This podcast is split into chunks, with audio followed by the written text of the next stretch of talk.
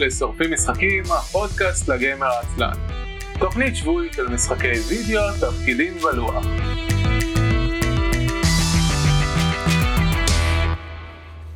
ערב טוב וברוכות הבאות לתוכנית השבועית של שורפים משחקים, עונה 16, פרק מספר 7. אני אביב מנוח. אני רן אבירם.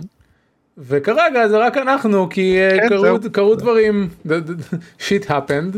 אה, היה אמור להיות לנו... זה פרק ששורפים משחקים. כן, אבל לא, תשמע, זה חמור יותר מבדרך כלל, לא, לא נראה לי נכון. שקרה שנפל לנו, אה, שנפל לנו מנחה מה, מהשידור עד היום. אולי קרה משהו פעם אחת, לא יודע, לא זוכר. אולי עוד לא זוכר. אבל היה אמור להיות פה חגי גומפרט והתלוננו על איכות הסאונד שלו ואז הוא ניסה לסדר את זה ואז הוא לא הצליח לדבר בכלל. אז אה, טוב אז בהזדמנות אחרת אה, הוא יבוא שוב אה, ובמקום זאת אנחנו מחכים לעידן זרמן שעוד מעט תצטרף אלינו כדי לדבר עולה על מג'יק. מה שאני שומע זה שלא מספיק אני לא מספיק לך אתה, אתה חייב עוד מישהו. בוא בוא תשמע ערן קודם כל נתחיל מזה שאתה נוספת אחרי שיהודה הודיע שהוא לא יכול. אני מקבל את מה שאתה אומר. אז מלכתחילה לא היית כן. מתוכנן להיות פה. אבל אה, אני מאוד שמח שאתה פה, אתה גם אמרת שבוע שעבר ש... שאתה מחכה של... לבוא לעוד פרק, ושבוע הבא לא יהיה פרק, אז, אה. אה, אז הנה, באת. יש לי הרבה מה להגיד. יופי, אז אנחנו מיד נקשיב לך, ערן, לפני זה נעשה פתיח. אנחנו שורפים משחקים, הפודקאסט לגיימר העצלן על כל המשחקים כולם, אנחנו משדרים בערוץ הטוויץ', twitch.tv/icelsupreme, והפרקים עולים לאחר מכן לאתר isl.me. שם תמצאו את כל הפרקי העבר וכישורים להרשמה דרך אפליקציית הפודקאסט המועדפת עליכם. אה, אנחנו נדבר על אה, חדשות כלשהן ודיונים ולאחר מכן מה שיחקנו לאחרונה ונסיים בציפיות לעתיד. אה, ומביא החדשות שלנו השבוע הוא ערן, ערן. כן, יש לי חדשות אמיתיות. נתחיל בכך שהגמדים חזרו. אה, הפודקאסט על כתפי גמדים שאורי ליפשיץ ואנוכי לא ואתה. זה לא חדשה, אנחנו כבר אה, כבר הכרזנו על זה שיש גמדים. אני לא הייתי פה, בסדר? אני לא הייתי פה נכון. כדי להכריז על זה. עכשיו אני פה כדי להכריז על זה. אני כופר אה, במה שאתה אומר. גמדים חזרו, dwarfs.org.il, פודקאסט ישראלי על יצירת משחקי תפקידים, פעם זה היה על כל משחקי התפקידים, עכשיו זה לא.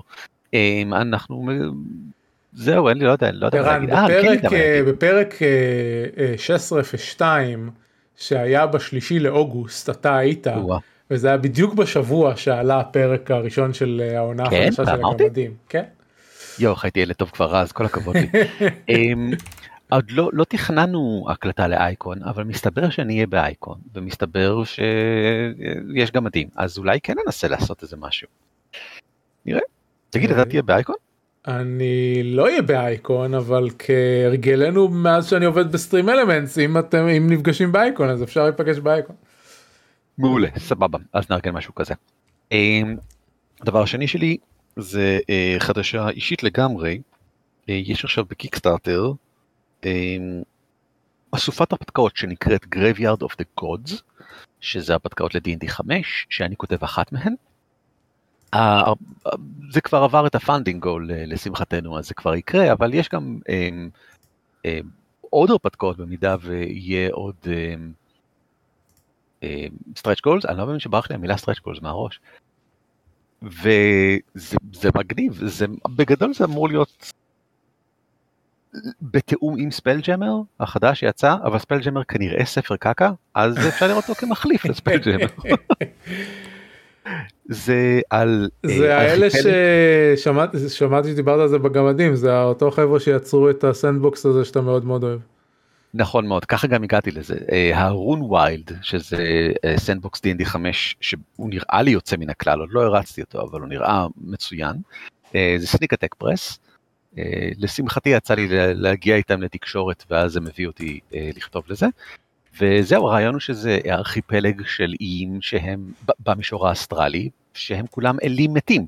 אז כל אחד והשטיק שלו, ואני כותב אה, אל קדום משחר ההיסטוריה, שכל האיש שלו זה ג'ונגל דינוזאורים, וזה הופך אותך לגרסה של דייר היומן, כאילו, איש אימים. כמו זאב אימים וכן הלאה. וזה נראה לי די מגניב, זה מין sandbox קטן כזה מה שאני עושה, וצריך לעזור לתקן ספינה. יפה. ושאר הרפתקאות נהדרות, יש... אה, אה, הבחור שכתב את Runewild כותב שתי הרפתקאות לזה, והן שתיהן נראות ממש סבבה. מגניב מאוד. אה, עידן זרמן. שלום. או, שלום עידן זרמן. שלום, איך- איך הגעתי לפה? אני מאוד מבולבל. הווילד זיירמן אפירס. כן, זה קורה לפעמים, מסתבר. מתברר. יפה מאוד. אה, רן, שאלה אליך. אה, מצד אחד, כמנחה, אתה אוהב לכתוב דברים, אתה אוהב להריץ דברים מוכנים. אתה לא אוהב אה, לכתוב דברים ספציפית לקבוצה שלך. ומצד אני שני, אתה כותב ומפרסם הרפתקאות לאנשים אחרים. אני אגיד לך עוד משהו, אני גם לא אוהב להריץ את ההרפתקאות שאני כותב. אוקיי, תסביר.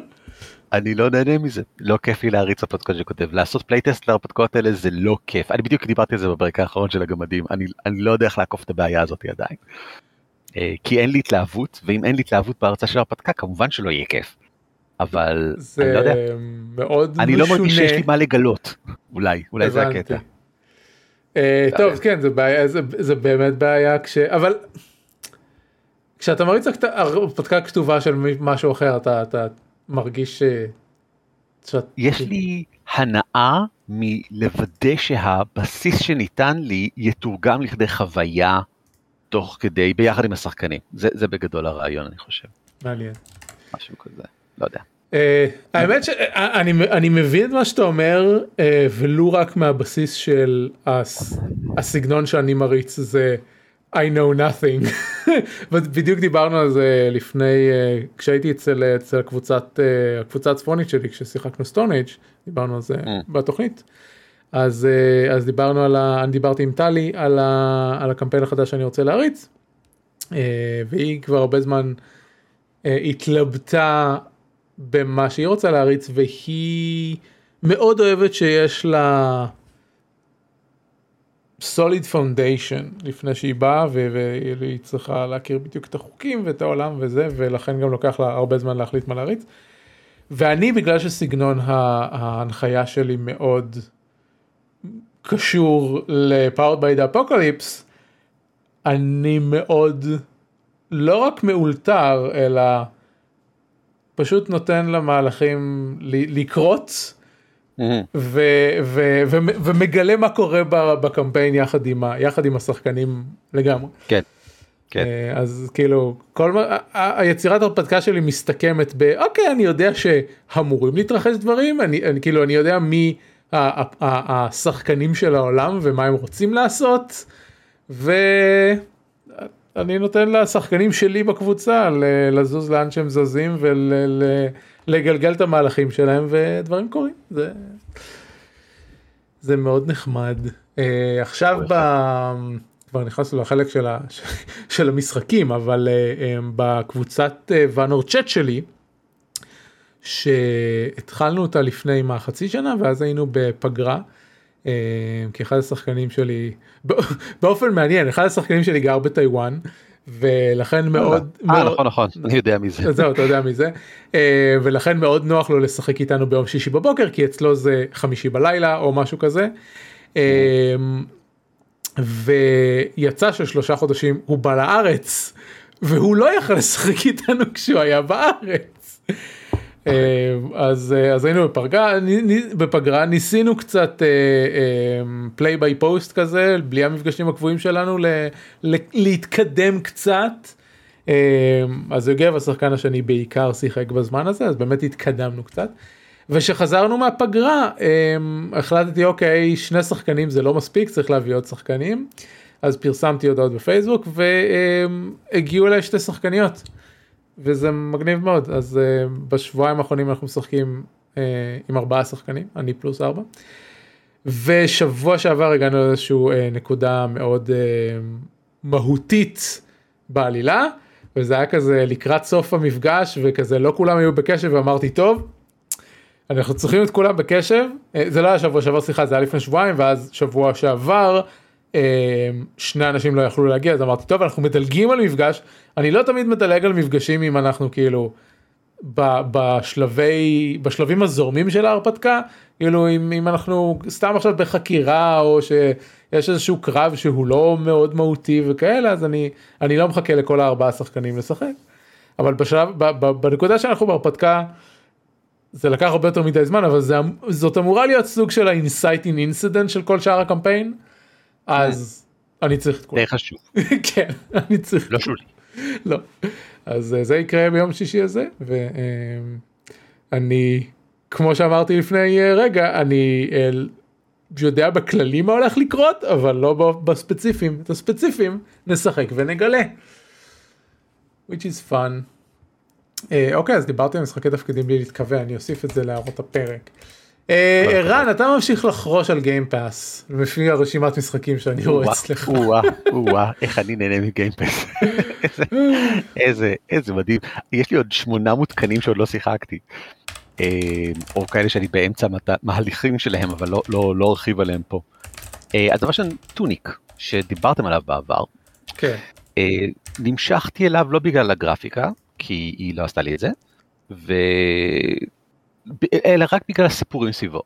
אה, אני חושב שראיתי אחד מיוצרי היוטיוב שאני אוהב שמנתח משחקים, אני חושב שעשה משחק שבו הוא מנתח את טוניק והסביר למה כדאי לשחק בו תוך כדי שהוא נמנע מלהגיד עליו דברים משמעותיים, כי חלק מהקטע, החלק המרכזי בטוניק זה המסתורים ואיך לפתור בעצמך את הפאזל שהוא המשחקיות עצמה באלמנטים מסוימים. אה, כי, וזה לא ספוילר, הקטע הוא שתוך כדי המשחק, שמכל הבחינות די נראה כמו מין זלדה כזה, אתה רק כן. מסתובב ומרביץ לדברים, כן. אמ, במין אה, תוואי שטח כזה, אמ, תוך כדי המשחק אתה מגלה חלקים מהמניואל של המשחק, ואז אתה קורא את המניואל ואז אתה מבין מה לעשות. ואתה מבין למשל ש, שתמיד יכולת לעשות משהו ולא ידעת, כי, כי לא ידעת שהכפתורים עובדים ככה, למשל. ואז אתה אומר, אה, מגניב, אז אני אלך למקום שבו הייתי ואני אנסה לעשות את מה שעכשיו אני יודע שאפשר לעשות. זה בגדול איך שזה עובד. Uh, הבעיה איתו שהוא גם באמת באמת דורש ממך להפוך להיות מאוד טוב בלהתקיף ולהגן על עצמך. Uh, דודג' בז- בתזמון מדויק זה מאוד חשוב, um, והיכולת לעשות קומבואים מסוימים זה מאוד חשוב, והגעתי לשלב די מתקדם, איפשהו בשני שליש להבנתי, שבו יש פשוט קרב בוס שפשוט עלה לי על העצבים, פשוט לגמרי, לא, אין לי שום סבלנות לזה. אה, אין שום אפשרות שבו אני יכול לעבור את זה, אלא אם כן אני הופך להיות ממש טוב בלהילחם בטוניק, וזאת לא הסיבה שבאתי לטוניק, אז uh, תודה, הספיק לי, הבנתי, ממשיכים. אם, אם באמת אה, אתה רוצה כאילו אני לא, לא יודע אם יש עלילה להתעניין בה או משהו אבל עקרון, ככה ככה. זהו יש, יש למשחק אפשרות accessibility להוריד את הנזק כן, ולעבור אותו. אה, ראיתי ושקלתי, אבל החלטתי שפשוט לא שווה לי את זה, הספיק לי. אה, יש איזשהו משהו מעניין בעולם של טוניק, אבל בין היתר בגלל שיש שפה סודית שצריך לפענח, שזה מה שאני אף פעם, אף פעם לא עושה במשחקים, אני תמיד הולך לראות מישהו שכבר פענח אותה ומשתמש בזה, כי ממש אין לי סבלנות לזה. אה, ואני אני גם לא חושב שזה משמעותי, זה, זה בסך הכל איזשהו קוד. אה, לא כיף לי לפענח קודים. בקיצור, יש שם הרבה טרחה, ואני לא חושב שיש מספיק ברקע של העולם, שמהמעט שאני יודע עליו, בעיקר יש שועלים, ונראה שפעם היה משהו, ונראה שמישהי ראה, אני לא יודע. זה בגדול מה שאני יודע על העולם של טוניק. אמ, לא נראה שיש שם מספיק משהו קוהרנטי, אלא יותר מדי דברים נשארים ברמה האבסטרקטית או המטאפורית או whatever, מכדי שאני באמת ארצה לשבת ולהאזין. אז אה, מספיק, יש לי מספיק משחקים אחרים, תודה לאל. בסדר גמור. חייב להגיד שיש שם שועלים, זה אני- הפריט מידע עלילתי על המשחק ששמעתי עד עכשיו שהכי גורם לי לרצות לשחק בו. תקשיב, תסתכל עליו רגע, תראה איזה- אם הגרפיקה מוצאת חן בעיניך, כי אם כן, אתה רוצה לשחק בטוניק. אני ראיתי תמונות, אני ראיתי שיש בו שועל, לא ידעתי שיש בו שועל. שועלים. בהמשך יש קצת יותר שועלים. אני חושב שהם מתים, או שאולי הם דיגיטליים, קשה לי להגיד, אבל יש שועלים, כן, יש עוד שועלים. אה, המשחק הבא שאני רוצה לדבר עליו זה משחק שאני טוחן לו את הצורה כל יום עכשיו, שזה. אימורטלס פיניקס רייזינג, שבאמת אין לי מה להרחיב ולהרעיף עליו יותר תשבחות מכפי שאני- מכפי שהוא כבר שובח כאן, בהחלט. כי הוא ממש סבבה של משחק, איזה כיף. הוא עושה את כל מה שאני רוצה שאני אעשה, אבל, אבל לא נמאס לי, והוא הוא סבבה, הוא אחלה. כאילו, הוא לא חמש כוכבים, הוא הכי סוליד 4. כן. הוא ממש כן. סוליד 4. אמ, יוביסופט לקחו את הנוסחה שלהם, ליטשו אותה ממש טוב והוציאו את כל המניירות של ה... אמ, של ה-IP המוכרים שלהם ופשוט ועשו מזה משהו כיף. ומה שהכי מוזר לי זה שאני נהנה מהדיאלוגים. לאו דווקא מההומור, ההומור הוא בסדר, הוא לא רע, נחמד, ההומור בין אה, אה, זאוס לבין אה, אה, פרומיתיאוס. פרומיתיאוס, פרומיתיאוס? כן. כן. אמ, לא, אני, אני אדבר על זה שהדמות הראשית אה, היא מוצאת חן בעיניי. אני אוהב את הגישה שלה, אני אוהב את האלים האחרים ועניין אותי לראות אותם מדברים. אני, אני מרגיש שאני רואה דמויות שעוברות מהלכים ומעבר, כאילו, יש כאן סיפור. לא סיפור מטורף, אבל הוא גורם לתחושה של ה- לארבע הסולידי הזה להיות עם הרבה הפתעות נעימות. וזה ממש, ובכן, לא ראיתי את זה בה, זה הפתעה, אבל זה, זה, זה באמת, זה לא תואם לסגנון הגרפי שלו, שהוא ילדותי כזה, פשוט ציור, קרטוניש, ועדיין הסיפורים שהם עוברים הם, לא יודע, יש, אני רואה את הטינה מתבגרת מול עיניי. זה מאוד נחמד. אמ, באמת, אולי, אה, אני כל כך שמח, זה הגיע לגיימפס לפני איזה שבוע, הפתיע אותי מאוד שזה הגיע, לא, לא ראיתי את זה בה, ואני כל כך שמח שזה קרה, אה, כי המשחק הזה היה על הכוונות שלי הרבה זמן. אה, המשחק הבא הוא, אה, הוא מה... מהתחום שכבר זיהינו כאן, מתת הז'אנר של אה, משחקים אפורים בשחור לבן עם קצת אדום לפעמים, שבהם נעים ימינה עד שמגיעים לים, תת ז'אנר פופולרי בעולם האינדי למשחקי מחשב. כן, כש... בפ- בפרק הקודם שהיית פה שיחקת ב-FAR: Lone Sails. אמת, והפעם שיחקתי ב-FAR: Changing Tides, וההמלצה שלי היא כזאת, אל תשחקו ב-FAR: Changing Tides, תשחקו רק בפאר לונג סייל. אמ, וזה בגלל ש-Changing Tides הוא בדיוק אותו משחק, ולכן כשרק שינו את המנגנונים של המכונה שלך ועכשיו אפשר לשקוע בים כי המכונה שלך היא אה, סירה. בסדר, אבל כל הקטע במשחק הזה, כל החוויה של הפאר הראשון היה האטמוספירה, והחוויה שנוצרת מכך שאתה והמכונה שלך ממשיכים ביחד ואתה דואג לה והיא רק מכונה אבל נוצר לך קשר איתה ואתה... כל הדברים האלה לא עובדים כשפשוט עושים אותם שוב פעם. זה פשוט שידור חוזר מלא בניסיון לעשות קליק על כל אותן נקודות רגשיות, אבל זה לא יכול לעבוד, זה כבר קרה פעם. רגע, אז, אז אם לא שיחקתי בראשון, למה שאני לא אשחק בחדש יותר? בגלל שאני חושב שהראשון גם יותר טוב. אה, אוקיי. כן.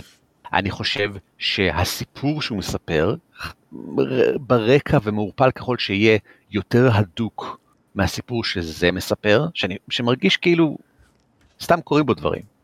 זה יותר נכון להגיד. והחוויות שקורות בזה פשוט פחות מעניינות מהחוויות שקורות בראשון, כי הם עשו את כל החוויות המעניינות בראשון, כמו שצריך לעשות. אל תשחקו ב-Changing Tides. מעניין. אוקיי. אני חושב ש, אה, ש, ש, שיוני חולק עליך. אה, מעניין, מ- כן, הוא, הוא דיבר על זה בפודקאסט? אני צריך להקשיב אם ככה. אני חושב שכן. אוקיי. המשחק הבא שאני רוצה לדבר עליו הוא Spiritfarer, שהוא משחק שאני מאוד קונפליקטי לגביו. גם כן כמובן דרך Game Pass. Spiritfarer, שיחקתי בו מהר כי הוא עמד לעזוב את Game Pass, וגיליתי אותו רק כשהסתבר שהוא עמד לעבור, לעזוב את Game Pass, ורציתי רציתי לשחק בו בגלל ששמעתי עליו הרבה. הוא משחק מעניין, אתה משחק מישהי שמלווה רוחות אל אה, דרך עולם המתים אל אחרי המוות, כאילו אל, אל, אל המקום שמחכה להם, האברגייט. ואתה דואג להם, ואתה שומע את הסיפורים שלהם, ואז אתה נפרד מהם. וזה נשמע כמו משחק מאוד לטעמי. אה, זה נשמע כמו, כמו, כמו משהו שחוקר משחקיות, שאתה יודע, ומקומות רגשיים של גריף וכאלה, שמשחקים בגדול עדיין לא כל כך חוקרים. וזה מאוד מוצא חן בעיניי לנסות דברים כאלה. אבל עם ספיריט פרר יש אוקיי בוא נדבר על דבר חיובי לפני הכל. דבר ראשון האנימציה שלו יוצאת מן הכלל וזה תענוג לראות את המשחק הזה. מהרגע הראשון. אה, דבר שני הסיפורים שבו הם סיפורים טובים והם נוגעים ללב. ודבר שלישי המשחקיות הבסיסית שלו שהיא בגדול סוג של resource farming. כי הבקשות שנותנים לך הם דברים כמו, אני רוצה שתבנה לי בית, אז אתה צריך לאסוף אה, מכאן סוג של מתכות, ואז צריך להפוך את המתכת באמצעות mini game מאוד פשוט, ל, אה, אתה יודע, לחשל אותה למשהו, ואז צריך להכין אוכל באמצעות mini game מאוד פשוט, אתה יכול אה, לגרום לצמחים שלך לצמוח יותר מהר, במקום שצריך לחכות. הרבה מיני גיימים מאוד פשוטים קטנים, ו, וחלקם דורשים קצת אקרובטיקה, כי זה משחק פלטפורמות. כלומר, זה משחק עם פלטפורמות. ולפעמים למשל אתה צריך לאסוף רסיסי כוכבי שביט שנופלים, אז אתה צריך לרוץ למקום שבו הם נפלו לפני שהם נעלמים. אה, על גבי, הכל קורה על גבי הספינה שלך, שאותה אתה בונה בעצמך, שזה, שזה קטע ממש נחמד. אה, הכל ורטקילי, אתה, אתה בונה את הספינה שלך לגובה פחות או יותר מהרבה בחינות, כי אתה בונה בתים על בתים על בתים. אה, אבל הבעיה העיקרית של ספיריט פר היא שהיוצרים התאהבו במכניקות האלה, ויש הרבה יותר מדי מהן, והן לוקחות את ה... הן הופכות להיות העיקר, אתה מעביר הרבה מאוד מהזמן בלאסוף משאבים, בלשוט בנים, כי זה הכל קורה במין ים כזה, אה, כדי לאסוף עוד משאבים או משאבים מסוג אחר, ואתה פשוט שוכח קצת מהסיפורים, שזאת הסיבה שאתה אוסף את המשאבים. וחבל. ועוד בעיה היא שהמשחק לוקח בערך פי שלוש יותר מכפי שהוא אמור לקחת. אה, אתה בוחר בגדול מתי לסיים אותו, זה לא לגמרי נכון, אתה, ככל שאתה עוזר ליותר אנשים לעבור הלאה, ככה, אני לא רוצה לספיילר, אבל יש קשר בין האנשים האלה כבר מההתחלה ברור, בינם לבינך, לבין מי שאתה, אתה משחק דמות מסוימת. אמ, ולא מסבירים לך אף פעם מה הקשר הזה, אבל מהשיחות איתם, ברור לך שהם אנשים שיש להם מקומות בחיים שלך. אתה גם די, לפעמים די מהר, לפעמים די לאט, לוקח לך להבין שהאנשים שאתה מדבר, ממה הם נפטרו, בעצם מה הביא למותם. אה, בהתחלה זה לא לגמרי ברור שהם כולם מתים, אה, אבל לאט לאט אתה מתחיל להבין כל מיני דברים. בסופו של דבר רוקמים לך את הכל וזה סבבה, מסבירים את הכל וזה מצוין. אני מאוד שמח על כך שסגרו את זה יפה בסוף. חבל שהסוף הגיע אחרי, לדעתי 50 שעות, אה, ולא אחרי 15 שעות, שזה הזמן שהמשחק הזה צריך היה לקחת. כבד 50 שעות לדבר הזה. מטורף. לא, ושוב, הרוב זה התרוצצות, וקפיצות, ולהכין אוכל, וכל הדברים כאלה, וחבל, ויש, בוא נגיד, אה, אה, אה, ויש יותר מדי אנשים בחיי, בהיסטוריה של הדמות הזאת.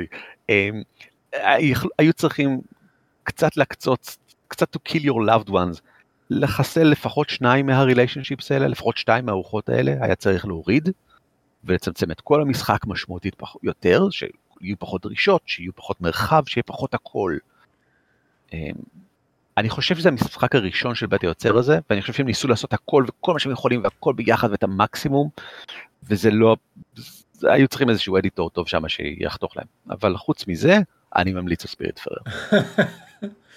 אוקיי. אמ, זהו, לפני שנדבר על דיסמנטל, שזו ההמלצה האחרונה שלי, אני רוצה להגיד מילה על הרדסטון. פתחתי אותו פעמיים בשבועיים האחרונים, אולי שלוש פעמים, וזו פעם ראשונה שזה קרה אי פעם מאז שהמשחק התחיל, אני במשחק הזה מאז, מאז הבטא, ונמאס לי מהרדסטון. הנה, הנה זה קורה. תקשיבו, הרחבה החדשה משעממת טילים. אין שום דבר שמתחשק לעשות בה.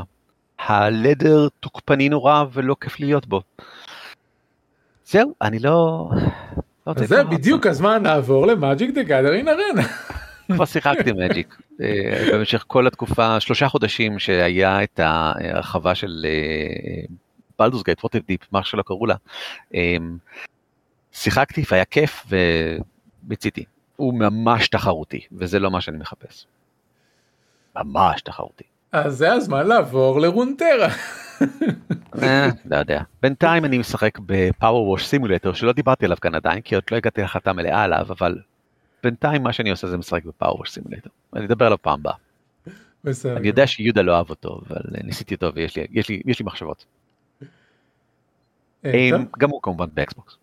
כן, דיברנו עליו כשהוא הגיע לגיימפס. אה, המשחק האחרון הוא דיסמנטל שלדעתי לא נמצא בגיימפס הוא מסטים התחלתי לשחק אותו, אני, אני חושב שקניתי אותו והתחלתי לשחק אותו באותו יום, שכמו כידוע לך זה נדיר, אבל הייתי באיזה מצב רוח, הוא היה ממש בהנחה, הוא תפס אותי משום מה איפשהו בסטים ראיתי אותו והוא, והוא עלה לי, לא הגעתי אליו משום דרך אחרת, ואני מאוד שמח שהגעתי אליו. דיסמנטל זה משחק, אתה מתעורר, אתה באיזה אי, אתה אי מיושב, אבל אתה מתעורר אחרי איזו אפוקליפסה, היית בתוך המקלט הסודי שלך, ואתה יוצא החוצה ויש מלא זומבים, כי כמובן שיש זומבים, ואתה מסתובב ואתה מתחיל להרביץ את דברים ולפרק דברים. זה נקרא דיסמנדל כי אפשר לפרק בו הכל, וכי צריך. אתה אוסף משאבים על ידי כך שאתה מפרק דברים, בהתחלה אתה מפרק אה, כיסאות, אבל אחר כך תפרק דלתות, בסופו של דבר תפרק קירות, ואולי אפילו מכוניות. וכשאתה מפרק דברים, מפרק זה כמובן להרביץ להם, כן? רק כדי להבהיר. אה, אתה מסתובב ומרביץ את דברים, ולפעמים מפלצות, ואתה לאט לאט מנסה להבין מה קורה כאן, אבל באמת שהסיפור זה לא הצד החזק שלו, במיוחד כי הוא אה, נורא לא מעניין. אה, אתה פשוט צריך להרביץ את הדברים ולהגיע למקומות חדשים באי ולפתוח אותם, ולפעמים צריך להרכיב משהו מיוחד בשביל זה. כיף, יופי, אחלה, מסתובבים ומגלים את הכל. הסיום שלו מאכזב, ו-it overstays it welcome מהבחינה הזאתי, אבל הבנתי אחר כך שזה בגלל שיש להם DLC והם רצו כאילו מין להשאיר לו איזה פתח. שחקו בדיסמנטל, תפרקו את הכל, תאספו דברים, יהיה לכם נחמד, ממליץ. בשביל משחק שמעולם לא שמעתי עליו, יש לו ביקורות מטורפות בסטים. תקשיב, כאילו. הוא בא משום מקום, וטוב שבא. הוא, הוא יצא ב- לפני שנה, ב-2021. יש לו מעל 7,000 uh, סקירות very positive. מטורף. אני, אני, אני, אני בעד. יפה מאוד. Um, לפני שנעבור לסגמנט שבו עידן אה, עידן ממשיך לספר לנו על לור של מאג'יק כי בשביל זה אני לא יודע אם יש לי עוד לור לספר יש עכשיו לא, סתם, על, על, כן, על ההרחבה בכל מקרה. אני אדבר על, על, על משחקים שאני משחק. ואז אז קודם כל טוב שבוע שעבר דיברנו על, על סולקר 2 ועל על למה הוא לא פרסונה? ואז מצאתי את עצמי מתקין מחדש פרסונה 5 רויאל ומתחיל ניו גיים פלאס כי מעולם לא עשיתי את זה. אז קודם כל ניו גיים פלאס במשחק הזה נותן כמה דברים. אחד כל הסקיל של הדמות אה, נשמרים. אז מקסמתי את הדמות בריצה הראשונה אז יש לי את כל הסקיל שלה בריצה החדשה וזה אומר שאני לא צריך לעשות פעילויות שקשורות לסקילס בכלל מה שאומר שייקח לי הרבה יותר מהר אה, לעבוד על ה-relationships אה, ולמקסם את כל ה-relationship בריצה הזאת כי לא צריך לבזבז את הזמן in game על דברים אחרים לא קשורים לא צריך לעשות. אה אתה שומר גם את כל הכסף שלך? אז יש לי מיליוני ין ב, על הדמות אז גם לא צריך ללכת להרוויח כסף. אה, ואתה שומר על כל הציוד שסיימת את המשחק שזה כולל את המתנות שהדמויות נתנו לך במהלך ה... ב, בסיום. וחלק מהמתנות האלה הם בעצם הם ציוד אבל הם בעצם unlocks של דברים במשחק של אה, דברים שאתה מקבל הרבה יותר מהר. אני לא זוכר כרגע את כל הפיצ'רים. הטוטוריאל מתעלם לחלוטין מהעובדה שאתה בניו גיים פלאס אז הוא, הוא ממשיך ומסביר הוא, כן הוא ממשיך ומסביר לך בדיוק את אותם דברים. אה, אבל יש כל מיני פיצ'רים מתקדמים יותר. אה, אם אני זוכר נכון כמו להחליף פרסונות ולהחליף בין הדמויות וכל מיני דברים כאלה ש... שאתה יכול לעשות בניו גיים פלאס שלא יכולת לעשות uh, כלומר שאתה יכול לעשות בניו גיים פלאס מההתחלה בלי לעשות להם unlock uh, עם, ה... עם הדמויות לאורך המשחק. ויש לפחות בוס אחד שאני קרב בוס אחד שאני יודע עליו שקיים רק בניו גיים פלאס ולא קיים במשחק הבסיס ויש פרסונות. שאי אפשר להשיג במשחק בסיס אלא רק בניו גיים פלאס. וזה ישר חזרה לצלול למקום החם והאהוב והמוזיקה והדמויות וזה זה, זה פשוט לי בלב. הייתם חושבים שאני מתחיל שאני מתחיל new game plus אז אני אתעלם לחלוטין מ-Soul Hackers אבל לא באיזשהו שלב אמרתי טוב בא לי לשחק עוד Soul Hackers כי למרות כל המגרעות שהזכרתי לעומת פרסונה מערכת הקרב של Soul Hackers ממש ממש טובה. אה, ואז אני נהנה לשחק בה. אז המשכתי Soul Hackers, אני 30 שעות לתוך המשחק. אה, עברתי את הסוג של הסוף של אק 2 מהבחינה הזאת שנחשף הנבל הסודי אה, וכל המזימות וזה ויש עכשיו showdown אה, ואני ב, ב, ב, בשלב שהמשחק נותן לך כאילו ללכת ו, לנקות את כל המשימות הצד לפני שאתה עובר לאקט 3 ל- finale. אה, אז כנראה שזה משחק של בסביבות 40 שעות אני משחק אותו על easy אז כנראה אם לא משחקים אותו על easy אה, ייקח הרבה יותר זמן לעבור את המבוכים וכל זה. אני רוצה לדבר ספציפית על משהו אחד במשחק הזה שהיה ממש מגניב וזה שהיה אתגר אמיתי שלא קשור לדרגת הקושי של המשחק. אמ, יש במשחק request שהם בעצם side missions ויש אזור במשחק שנקרא הסול מטריקס שזה מי ששיחק אה, פרסונה זה המקבילה לממנטוס זה סוג של meta dungeon אמ, של המשחק שבו אנחנו אה, במקרה הזה מפתחים דרך זה שאנחנו יורדים עמוק יותר ויותר לתוך הדאנג'ן מפתחים את, ה, את מערכת היחסים עם, ה, עם חברי הצוות שלנו. ויש סייד מישן ספציפיים לאזור הזה ו, וזה תמיד בא בסדרה של של שלושות. כל פעם שאתה יורד לעוד קומה של המקום אז יש אה, להרוג מספר מסוים של, אה, של שליטים מסוג מסוים, לאסוף אה, מספר מסוים של key items וקרב challenge challenge battle כזה שהרבה פעמים הוא סוג של puzzle-י כזה ויש לו תנאים מיוחדים. אז לפעמים זה אתה לא יכול להשתמש באחת מהדמויות, אה, אתה לא יכול להשתמש ב- items, אתה לא יכול להשתמש ב- command skill, ש- command skill זה לצורך העניין מה שמאפשר לך להחליף, אה, להחליף את השדים שלך באמצע קרב, דברים כאלה. אז הגעתי לצ'אלנג' באדל כזה מול אה, שד שנקרא יוניקורן, שלא היה לו שום תנאים מיוחדים חוץ מהעובדה שאתה לא יכול לעשות continue במרכאות אם אתה מפסיד בקרב. זה אגב אחד הדברים הכי מטומטמים של המשחק הזה. אם כל הדמויות שלך מתות בקרב, המשחק לא מחזיר אותך ל, ל, לתחילת המפה, או טוען את השמירה האחרונה, או משהו כזה, אתה חוזר לתפריט הראשי, ואתה צריך לבד ללכת ולעשות לואוד לשמירה. למה? לא אין לי שמץ של מושג זה, זה כמו מכונת ארקייד.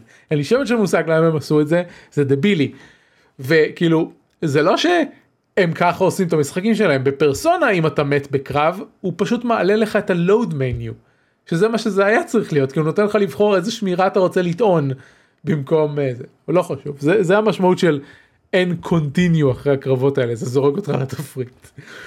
אמ, ואגב שתבינו יש auto save כשאתה מתחיל את הקרב הזה. אז הוא, הוא מחזיר אותך לתפריט ואתה טוען ישר לפני הקרב הזה בלי ש... כאילו לא איבדת כלום. אז, אז קודם כל תודה שלא איבדתי כלום אבל אבל ב' למה בכלל יש את העניין הזה. קיצור הקרב מול יוניקורן למה הוא מעניין אפילו על איזי? כי הוא באמת קרב פאזל ואני אוהב קרבות פאזל במשחקים האלה מה זה אומר? ליוניקורן אין חולשות. זו, אה, אה, אה, לא רק שאין לו חולשות הוא עושה רזיסט או בלוק אני לא זוכר אבל הוא מתנגד לכל סוגי הנזק.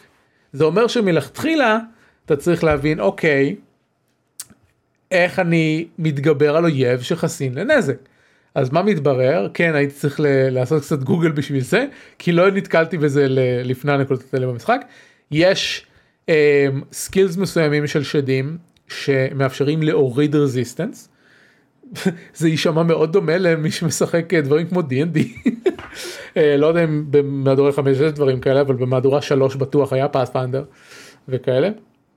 אה, לשנות את, ה, את הרזיסטנסים של מפלצות. אז יש, אה, יש skills לצורך העניין יש fire break שמוריד את, ה, את ה resistance ל fire ice וכן הלאה כל, כל הברייקים למיניהם. מאוחר יותר גיליתי שיש חוץ מה break יש אחד חזק יותר שלא רק מוריד את ה resistance אלא הופך את, ה, את המפלצת לפגיעה ככה שתעשה יותר זה. אבל לא היה לי את זה באותו שלב. אה, וחוץ מזה לאחת הדמויות בחבורה אפשר לקנות לה skill מיוחד לה שנקרא piercer שנותן לה להתגבר על אה, שזה, שזה בעצם skill ללא סוג נזק. אה, זה נותן לה להתגבר על כל על כל על כל התנגדות וחוץ מזה יש סוג של נזק במשחק שנקרא Almighty שאין התנגדות אליו אז אתה תמיד יכול לעשות אותו נגד הכל. אה, אז, אז זה היה דבר אחד ללמוד עכשיו אתה נלחם בשני, בשני יוניקורנים עכשיו בדרך כלל במשחק הזה הטקטיקה הסטנדרטית זה להתמקד במפלצת אחת מתוך הקבוצה של המפלצות כדי להוריד את הנזק הנכנס אליך. כי אם אתה הורג מפלצת אחת, יש פחות נזק שיגרם לך. אממה, בקרב הזה, היוניקורן השני תמיד יטיל רזורקשן אם הרגת את היוניקורן הראשון. כן, אוקיי. אז, אתה, אז, אז זה מגיע לקטע שאתה צריך לא, לעשות להם נזק בו, בו זמנית ולהרוג את שניהם באותו סיבוב, אחרת האחד כן, כן. יעשה רזורקציה לשני, הוא יחזור בחיים מלאים. אם זה לא מספיק, יש מספר מוגבל של סיבובים לקרב הזה, כי כשהוא נגמר, אחד היוניקורנים יטילו אפוקליפס משהו, אני לא זוכר איך נקרא ה skill הזה, וזה TPK אוטומטי. Uh, עכשיו, אם אני הבנתי נכון את מה שזה קורה, בגלל שלקח לי זמן, uh, לה, כאילו כל פעם הרגתי אחד או עושה resurrection וזה, זה קצת עיכב את ה-TPK. כנראה שהטיימר שה, תלוי ב, ב, בחיים של היוניקורנס, אבל it's inevitable. ברגע שהבנתי את כל התנאים של הקרב הזה, לקח לי שני סיבובים לסיים אותו.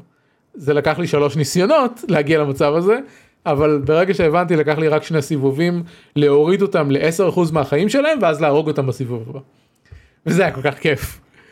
אה, וזה באמת זה לא תלוי בדיפיקולטי של המשחק זה לא משנה כאילו זה לא משנה כמה אה, אה, כמה hp יש להם לעומת כמה הדמויות שלך חזקות זה רק להבין את הלוגיקה של הקרב ואת סדר הפעולות ולעשות אותו נכון.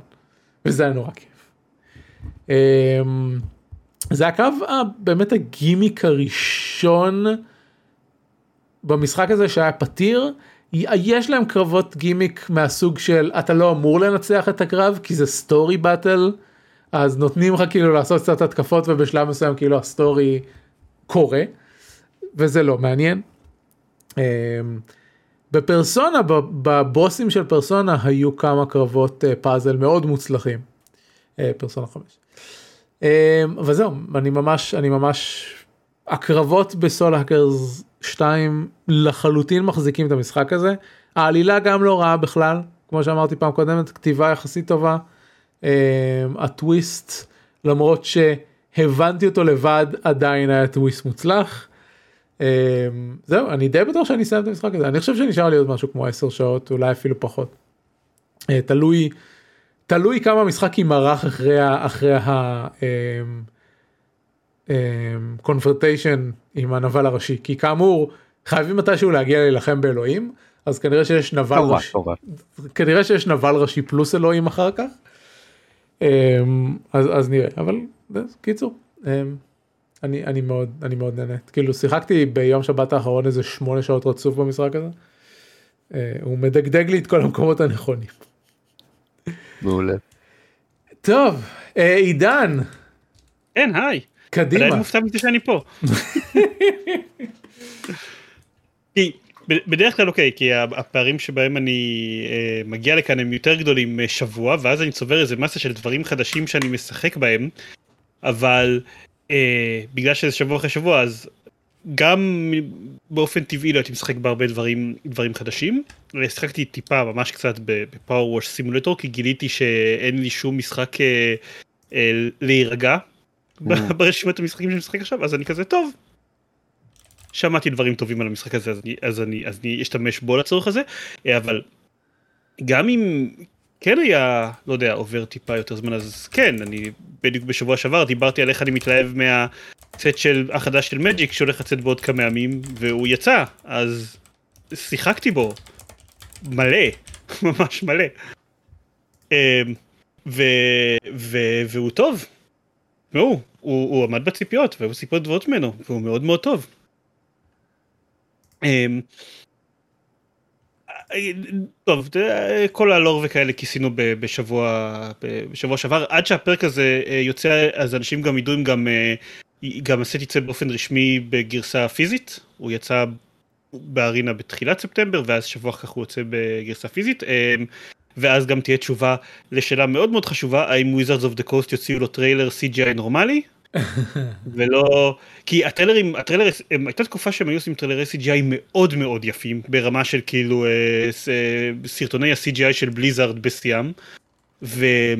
ואז לפני זה כמה, לפני זה חצי שנה בערך הם הפסיקו עם זה והתחילו לעשות במקום טריילרים שמציגים איזשהו סיפור, הם התחילו לעשות טריילרים שמציגים את האווירה של העולם שבו מתרחש הסט החדש. אה, עם כזה כמה תמונות סטילס שמופיעות על המסך לרגע וזה פשוט כאילו אוקיי זה. אה, זה לא זה לא יפה באותה מידה ועשיתם טריילרים יפים אז אני מקווה שלזה שזה יזכה לטריילר יפה. אמ, כשיוצא סט חדש אז uh, בדרך כלל קורים uh, כמה דברים קודם כל הסטנדרט הפורמט המרכזי של המשחק uh, מתהפך בצורה כזו או אחרת כי כל המטה עכשיו מקבלת איזושהי זריקה והקהילה מנסה ללמוד מה זה אומר ומה עכשיו החבילות החזקות ואיך איך מתמודדים עם הכלים החדשים שהסט הזה מוסיף. הסט הזה שיוצא הוא גם סט שיותר הופך את המטה על הפרצוף שלה כי זה אה, כי ספטמבר היא עונת הרוטיישן.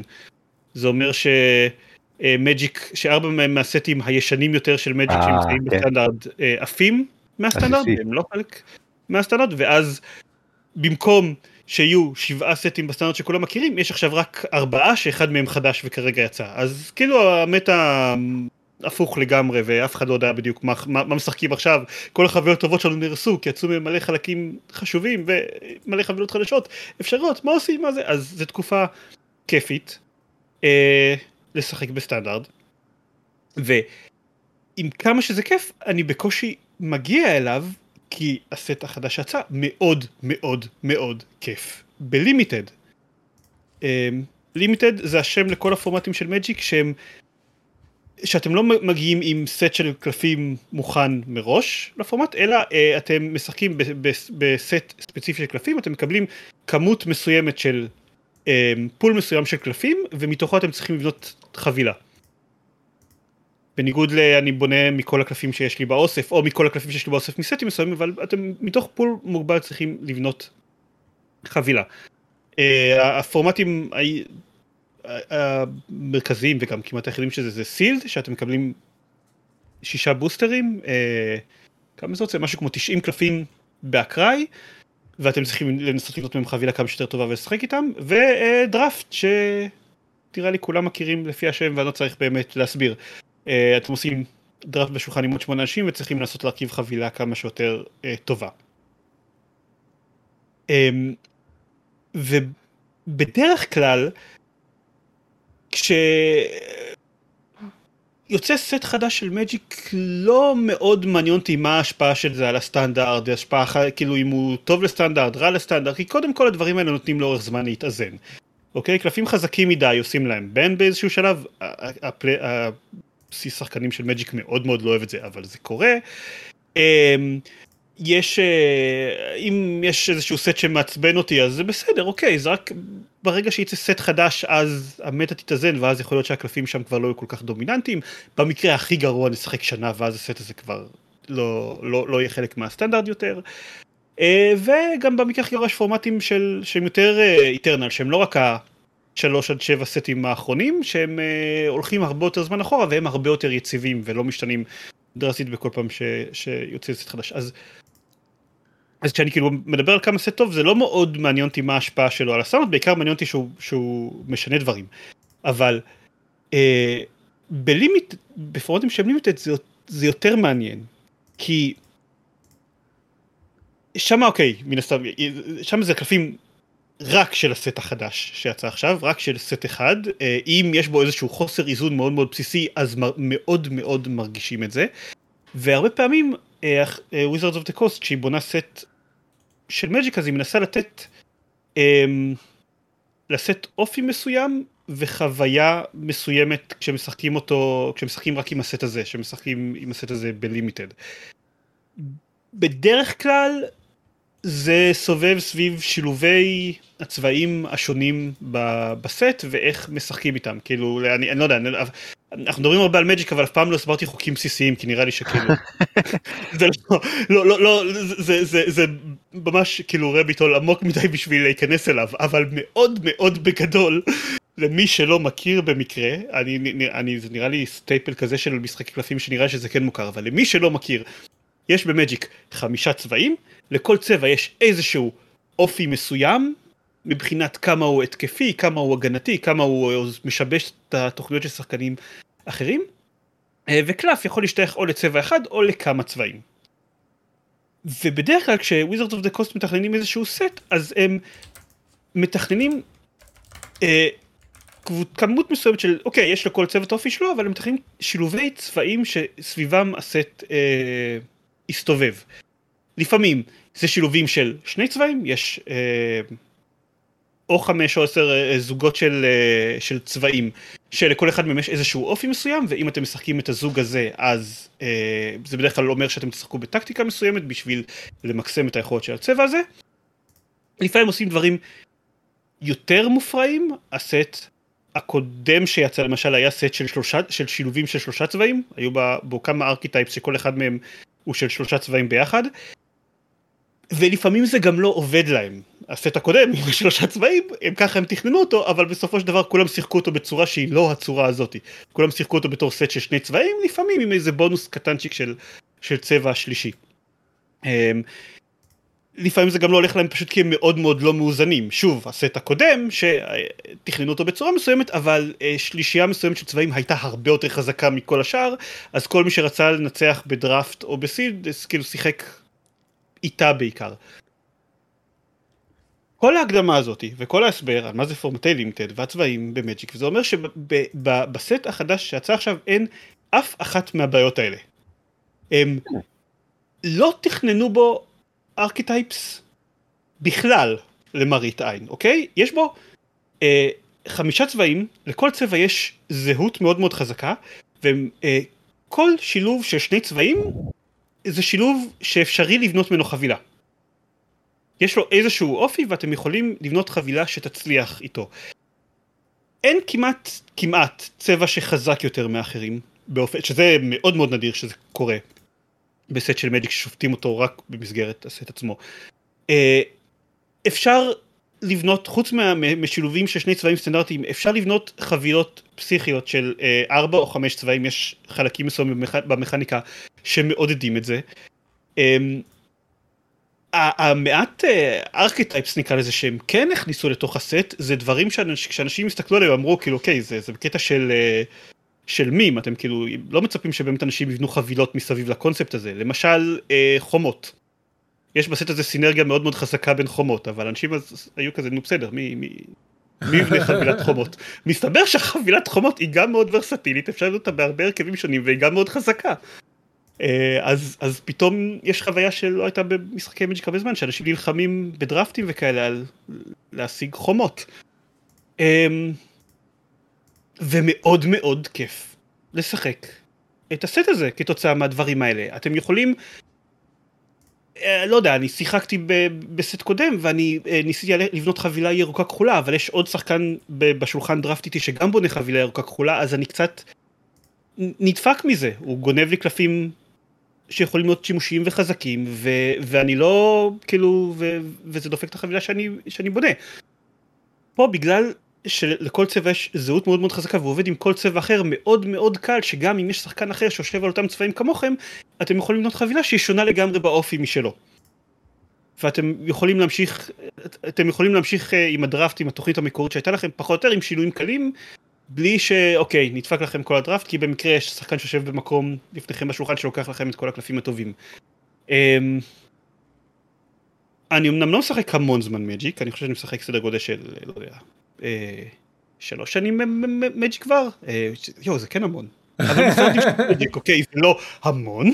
שאנשים מדברים על אה, שלא היה סט כזה טוב מאז סט אחר, סט שם של סט אחר כלשהו, אני לא יודע, לא שיחקתי בו, לא הייתי, לא שיחקתי מג'יק שהסט הזה יצא, אני לא יכול להשוות, אבל מבין כל הסטים ששיחקתי אה, מאז שהתחלתי לשחק, בשלוש שנים האלה, זה בהחלט הסט שהכי כיף לשחק בו משחקי לימיטד, ואני מאוד מאוד נהנה בינתיים מההשפעה שלו על שער המטה של המשחק, אבל אני צריך לראות לאן, לאן זה הולך. וזה מאוד מתחבר לי כאמור לזה שאני גם נהניתי מה, מהלור שלו ומהעלילה שלו ואני חושב שזהו אה, זה, זה, זה, זה, זה התקופה הכי כיפית שהייתה לי לשחק מג'יק. אוקיי, אני, אני צריך ללכת, לא כן. בגלל ששעממת אותי. ערן, ציפיות לעתיד. אתה, הציפיות שלי לעתיד זה התוכניה של אייקון עלתה, אני מריץ משחק ברביעי בערב, אה, עולמות פראיים, פאת'פיינדר, אני מריץ בהרפתקה שאני כתבתי שנקראת שודדי הספינה האבודה, יש מדבר ופיראטים, בואו, זה הציפיות שלי לעתיד. נהדר, תודה רבה ערן. בשמחה, וואי עידן, אם בגללך אני מוריד עכשיו מג'יק שוב פעם, אני לא יודע מה יקרה, וואי וואי וואי וואי. יאללה מג'יק, קדימה. יש לך עוד איזה שבועיים שאפשר לשחק משחקי סילד עליו לפני שמורידים את הסילד, כדאי לך. אוקיי, אוקיי, אני אעשה. להתראות. ביי ערן. ביי. מה זה משחקי סיד? sealed. אה, סילד. המשחקים שכאילו אתה רק מקבל, אתה מקבל שישה בוסטרים וצריך להרכיב בהם חבילה. הבנתי, אה, נחמד מאוד. טוב, אה, כמו שאמרתי פרק קודם, זה, זה הכל מאוד מעניין אותי, אני פשוט לא, לא רואה מתי אני מגיע לעשות את זה. אני מסכים, זה time consuming, כאילו כן, בסדר, זה, אה, ואני חייב להגיד שחלק גדול מהסיבה שגם אני כל כך נהנה זה כי אני מלכתחילה תכננתי להשקיע הרבה זמן לתוך הסט הזה. הסט, הפעם הקודמת שיצא סט במג'יק הוא, טוב לא חשוב, לא, לא אהבתי אותו מכל מיני סיבות, וזה היה אחרי סט שגם לא היה מאוד מאוד כיפי, אז אני בצורה מודעת הפחתתי את כמות הזמן שמשחק, אה, שאני משחק בזה, מתוך הנחה שאני, כשיצא הסט הבא, בתקווה שהוא יהיה יותר טוב אני אשקיע בו הרבה זמן. ואז כשהתחילו לצאת כל הסיפורים וזה, אני התחלתי מאוד להיכנס ללור של זה, אני רציתי יותר להשקיע בו זמן שהוא יוצא, ואני פשוט קיוויתי שהוא באמת יהיה טוב כמו שאני מצפה ממנו, אז זה מאוד כיף שזה גם באמת קרה. נכון. אני כאילו תכננתי לצלול לתוך הדבר הזה, וזה כיף שיש לי משהו כיפי לצלול לתוכו, ושזה לא עוד סט שנמאס תוך אה, שבוע.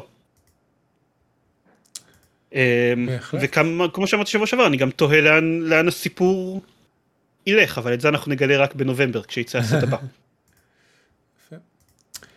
טוב, אמ, אז אתה מצפה לסט הבא. בשבועות הקרובים אני אשחק עוד עוד מג'יק ומסתבר פאוור ווש סימולטור שזה גם התחיל. אמ, אז בעיקר זה אני כן אגיד משחק אחד ספציפי אה, The Last Campfire. אמ, מי שהמליץ עליו בטוויטר. מה? למה זה נשמע לי מוכר? אני לא יודע אם מישהו דיבר על זה פה. אני לא שמעתי עליו. מישהי בטוויטר כתבה משהו על משחק אינדי פאזלים מאוד מאוד חמוד אה, והמליצה עליו בחום והוא עלה 15 שקל אז כאילו אוקיי טוב בסדר אני אנסה את זה אני אה, בטח גם אולי תקשיב לא רק, לא רק שזה נשמע לי מוכר זה בווישליסט שלי בסוויץ'. אוקיי. הוא חבל הוא עלה 15 שקל בסטים בשבוע שעבר. אה, לא כן שוב אין, לי מושג אני לא שמעתי עליו שום דבר מעבר להמלצה הזאתי אה אני עכשיו אני ואני עכשיו חיפשתי בגוגל את השם שלו תוך כדי ואני נזכרתי פתאום בדבר אחד שאני כן שמעתי עליו הוא המשחק השני שפותח על ידי הלו גיימס. אה. המשחק שאינו נומן סקאי שפותח על ידיהם. מעניין. אז כן. אוקיי אוקיי. הסיבה שחיפשתי אני מול, מול החנות של סוויץ' והסיבה לזה שאני מול החנות של סוויץ' זה ששבוע הבא אין פרק כי אני הולך להיות oh. כל השבוע בתל אביב. אני הולך לעבוד מהמשרד שבוע שלם. אז, oh. אז אני מחפש מה לקנות לסוויץ' בשביל השבוע הזה. אז, אז אני מול, ה, מול, ה, מול החנות של סוויץ'. אחד מהדברים זה I was a teenage exocolonist שדיברתי עליו שבוע שעבר שזה המשחק סוג של life sim deck builder, יש את Strange Horticulture שזה משחק פאזלים של גידול צמחים שהוא יצא לאחרונה והוא היה מאוד פופולרי. Uh, ועוד כל, יש כל, כל מיני משחקי אינדי יצא ממש ממש השבוע משחק שנקרא סירקס uh, אלקטריק שזה משחק uh, uh, שמזכיר JRPG מהתצורה של Darkest Dungeon מהבחינה איך, שה, איך שהקרבות שלו עובדים כלומר יש לך שורה של דמויות בצד אחד ושורה של דמויות בצד שני ויש חשיבות למיקום שלהם ודברים כאלה. והוא נראה אני לא יודע להגדיר את, ה, את, ה, את האסתטיקה של, של המשחק הזה זה מזכיר קצת claymation אבל טיפה יותר מציאותי. לא, לא יודע לשים על זה את האצבע. זה, זה כמו, כן, זה, זה ממש כמו claymation כזה, אבל עם טיפה, עם, עם, עם ש, שטיפה נראים מציאותיים יותר. זה, קיצור, משחק, משחק מעניין, ראיתי, ראיתי בחטף ממש, ראיתי מישהו משחק בו בטוויץ', ואז פתאום ראיתי אותו בחנות, אז, אז תפס את עיני. אה, זהו אז אני אבחר איזה משחק או שניים כל המשחקים האלה יחסית זולים כאילו כולם 20-15 דולר. אה, אז אני אבחר משהו. ואני אוריד אותו לסוויץ' ו... ואני אקח אותו למקום שאני נמצא בו. שבוע. תל אביבה, בוא לבקר. בוא נעשה מפגש אדמינים. אה, אפשר יכול להיות יכול להיות. It is possible. טוב זה היה כל הפרק הזה. אנחנו היינו שורפים משחקים פרק אה, 1607. אה, את ערן שהלך כבר אתם יכולים למצוא באתר אה, up2 שם יש את הקומיקס אה, של קריסטל הארט הקומיקס המעולה והמצוין ו- ו- ו- ו- אה, ודוורפס dwarves.org.il אה, על כתפי גמדים פודקאסט אה, אה, משחקי תפקידים וכרגע ספציפית על אה, כתיבה של משחקי תפקידים. תמצאו אותו שם. את עידן אתם יכולים למצוא באתר גיימפד co.il אה, הבית של גיימפוד פודקאסט הגיימינג הוותיק בישראל אבל עם פחות פרקים בשרופים. אבל עם פחות פרקים כן אה, וזהו ואפשר לצאת גם את כולנו בטוויטרים וזה הכל הפעם. תודה עידן אה, על הופעת. האורח המפתיע תודה אביב ואפילו ערן. וזה הכל הפעם. אם- אם הוא מקשיב הוא צריך להקשיב לפרק. לסוף של. הפרק של עצמו כן נראה. כן. אה, זהו ועד עד הפעם הבאה תודה רבה ולהתראות. להתראות.